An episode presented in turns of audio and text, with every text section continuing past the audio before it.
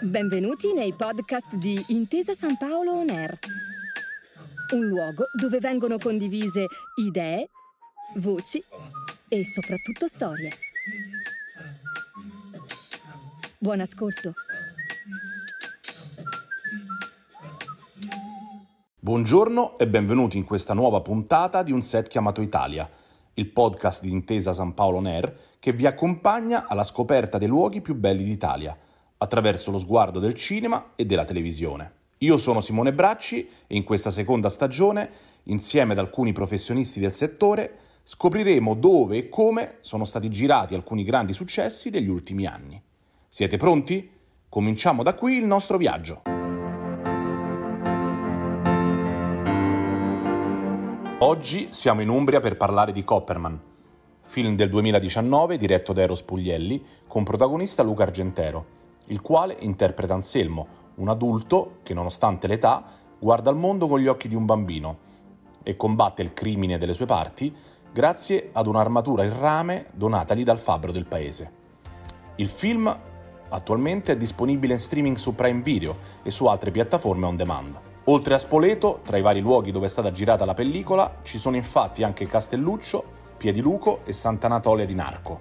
Per parlarne abbiamo con noi ospite il direttore della fotografia Alfredo Betrò. Benvenuto Alfredo e grazie per essere qui con noi oggi. Grazie a voi. Allora, torniamo un po' indietro nel tempo e parliamo del tuo background oggi in questo episodio. Come hai cominciato questo mestiere? Allora, io ho cominciato da, da ragazzino um, con la passione per la fotografia. A 13 anni già fotografavo e, mh, avevo, mio padre era un appassionato d'arte e devo dire è stato lui a portarmi le prime volte al cinema e a farmi venire la passione per la cinematografia. Contemporaneamente vedevo che c'era la possibilità non solo di fotografare ma anche di filmare. All'epoca uh, si girava in pellicola in Super 8, insomma, in maniera amatoriale e chiesi a mio padre se mi regalava una di queste cineprese. Mi sono appassionato alla cosa, dopo un po' d'anni ho pensato che poteva diventare un mestiere e mi informai leggendo varie riviste che esisteva a Roma una scuola di cinema, uh, una scuola nazionale di cinema che era il centro sperimentale di cinematografia alla quale si accedeva per uh, concorso e mh, si poteva accedere soltanto se si vinceva una borsa di studio dopo aver fatto un esame.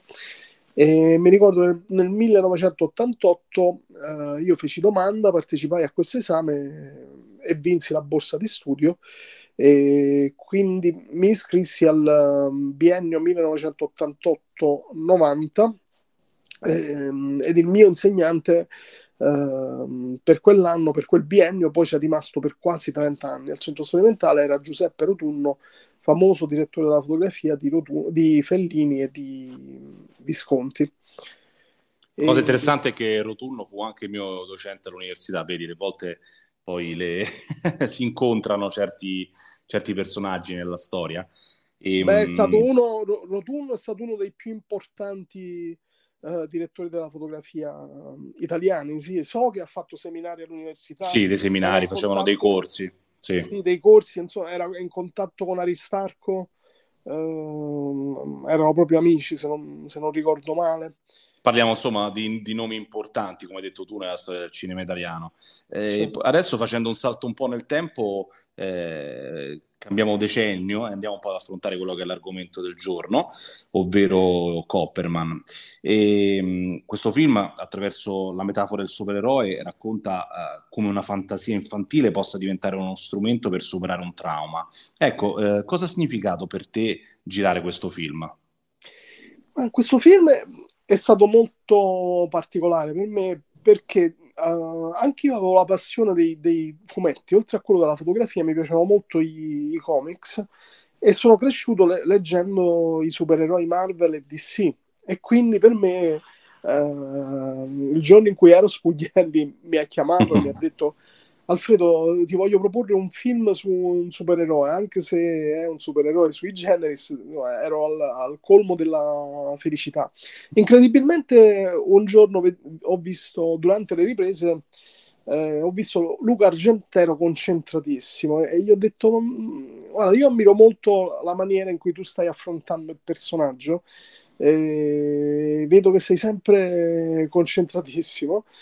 E lui mi rispose, sai Alfredo, tutte le volte che i giornalisti mi, mi, intervistano, mi chiedono sempre, ma qual è il ruolo che tu vorresti fare nella vita, il ruolo che tu a, a cui, il ruolo che ti piacerebbe di più?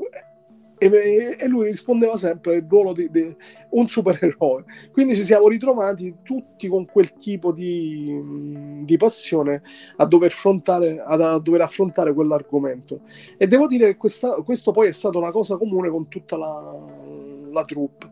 Diciamo, certo. L'entusiasmo di Luca ci ha coinvolto veramente eh, tutti quanti. L'entusiasmo di Luca e la bravura poi di Eros eh, a mettere tutto insieme. Senti, da direttore della fotografia, qual è stato il tuo pro- approccio artistico a questo tipo di lavoro? Allora, in genere quando io mi quando preparo un lavoro leggo molto bene, molto attentamente la sceneggiatura e poi comincia un dialogo con il regista eh, sulla ricerca delle metafore visive necessarie e sopra, si fa tutta una, serie, una, una, ricerca su tutta una serie di riferimenti. Con Eros è anche stato, è stato molto semplice perché eh, ho lavorato varie volte con lui e lo conosco da, uh, da tanti anni. Lui fondamentalmente voleva un film uh, cromaticamente molto ricco, ma anche molto vicino al mondo del fumetto e mh, la sceneggiatura poi ci ha aiutato molto perché conteneva uh, delle indicazioni fondamentali per me per la fotografia. Il personaggio di Anselmo, ad esempio, odia il giallo e quindi noi abbiamo dovuto trovare una tonalità di giallo che non fosse uh, così diffusa poi nell'ambiente circostante. e alla fine abbiamo individuato una tonalità di giallo acido. Uh, nel film c'è una bellissima immagine in cui si vede un raggio di luce passare attraverso un cristallo di un lampadario, un prisma, che scinde la luce nei suoi vari colori. Uh, ed è una cosa che Anselmo ama vedere proprio perché riesce a, a distinguere i colori l'uno dall'altro. Quindi uh, la sceneggiatura era molto precisa in questo senso. Aiutava, spingeva andati... in quella direzione. Sì, siamo andati in quella direzione. Beh, insomma, questo fa parte poi anche del lavoro uh, da supereroe, tra virgolette, di chi come te, con il tuo ruolo all'interno di un film, come in questo caso, uh, riesci a esaltare no, quella che è non solo la luce, ma l'immagine che poi viene proiettata sullo schermo una volta completato uh, il film. E, tornando invece un po' nel focus della nostra rubrica, ti volevo chiedere, dato che eh, siamo in un perché il film è stato girato a Spoleto principalmente, mm, volevo chiederti in che modo il territorio e l'ambiente circostante hanno contribuito alla riuscita di questo film, di questa opera. Allora, sono, sono un po' d'anni che Spoleto uh, è un set molto, molto, molto, frequentato sia dalla televisione che dal, dal cinema e sicuramente, sicuramente per le sue caratteristiche. La città è molto bella ricca di luoghi mh, artistici e poi tutta la zona circostante è piena di uh, campagne uh, di varie tipologie. Ad esempio, no- noi avevamo bisogno di un campo di girasoli uh, e abbiamo trovato subito. O abbiamo avuto bisogno di zone brulle dove si, dove, si svolge la tragedia de- della morte della madre della bambina. E, ehm, e qui anche eh, Spoleto ci ha aiutato anche a trovare questa zona di, di, te, di territorio. Effettivamente eh, è un posto molto favorevole alle riprese e poi soprattutto eh, anche eh, gli abitanti del posto sono stati molto gentili con noi e ci hanno aiutato in tutti i, i modi che poi fa parte un po' del, di quello che è appunto no, il rapporto un, che si instaura tra una troupe e il territorio, il paese, la città in cui gira eh, nel momento in cui si risiede lì per un mese, due mesi o tre mesi, dipende quello che è la durata poi del, delle riprese, della produzione. Sì, infatti a Roma, ad esempio, è più difficile ottenere i permessi per le riprese, bisogna partire mesi e mesi prima eh, e certe zone sono off limits. Invece uh, devo dire che a Spoleto è stato tutto molto più semplice e il nostro organizzatore di produzione che conosceva il territorio uh, è stato, poco, uh, è stato molto intelligente a di- indirizzarci in quella zona. Solo Spoleto avete anche altre zone che ci vuoi raccontare, degli aneddoti magari particolari rispetto alle località dove siete stati eh, di persona. Ma no, noi in realtà siamo stati solo a Spoleto e dintorni. Eh, abbiamo girato tanto di, di notte, eh, sia a Spoleto città, sia, sia, nei dintorni, perché era un film che eh, viveva molto di, di notte. Ne, nei vicoli di Spoleto, eh, che è veramente una bella città da, da illuminare. E poi rappresenta un po' il cuore dell'Umbria e in questo senso ti volevo chiedere, scendendo maggiormente un po' nel dettaglio del tuo lavoro, quale, quest- quale ruolo ha avuto questa regione nella definizione fotogra- fotografica del progetto? Possiamo chiamarla, possiamo dirlo in questo modo, cioè come eh, i colori eh, naturali della regione, quindi di Spoleto, dove siete stati, anche se in notturna, hanno contribuito un po' alla riuscita del tuo, eh, del tuo lavoro, del tuo incarico rispetto a Copperman? Eh, sicuramente Spoleto ha contribuito ma, mostrando a noi tantissimi luoghi d'arte, delle piazze bellissime eh, nelle quali abbiamo potuto girare, ad esempio una, una piazza molto bella molto, che è stata molto favorevole alle riprese eh, è la piazza in cui Copperman eh, arriva correndo e scopre la madre morta. Eh, Ehm, ma così come quella piazza anche tante altre. Uh, c'è una scena in cui all'inizio, quando lui non ha ancora il costume definitivo, uh, che si svolge davanti a una bellissima chiesa, lui arriva e impedisce a un rapinatore il furto di un, di un motorino. Poi siamo stati alla Rocca uh, di Spoleto, anche quella è stata una location bellissima. Eh, diciamo che l'Umbria è veramente ricca di posti in cui girare che la scenografia uh, è veramente fondamentale quello, al, al, mio mestiere. Sono senza una bella scenografia, anche se si crea la, la, la, più bella, la più efficace possibile, ma se non c'è nulla di, di bello ed efficace da illuminare, uh, poi il risultato non è, non è bello come quello che, che si è visto.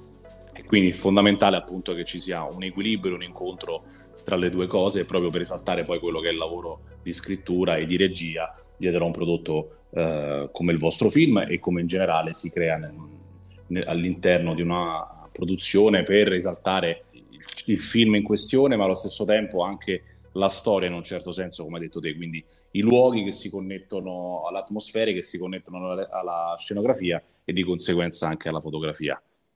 Diciamo anche, volevo aggiungere, l'Italia è piena di, di, posti bellissimi. Alla fine, molte volte per ragioni produttive e per ridurre i costi si gira a Roma e dintorni, ma quando è possibile affrontare gli altri territori e, negli ultimi anni le varie film commission locali ehm, aiutano questo, eh, per noi è certamente molto diverso. Sono posti a cui non siamo abituati, li vediamo con un altro eh, occhio. Ok, allora ringraziamo eh, Alfredo per il suo intervento, grazie per essere stato qui con noi oggi. Grazie a te. E diamo appuntamento ai nostri ascoltatori al prossimo podcast. Grazie per aver ascoltato i podcast di Intesa San Paolo On Air. Al prossimo episodio.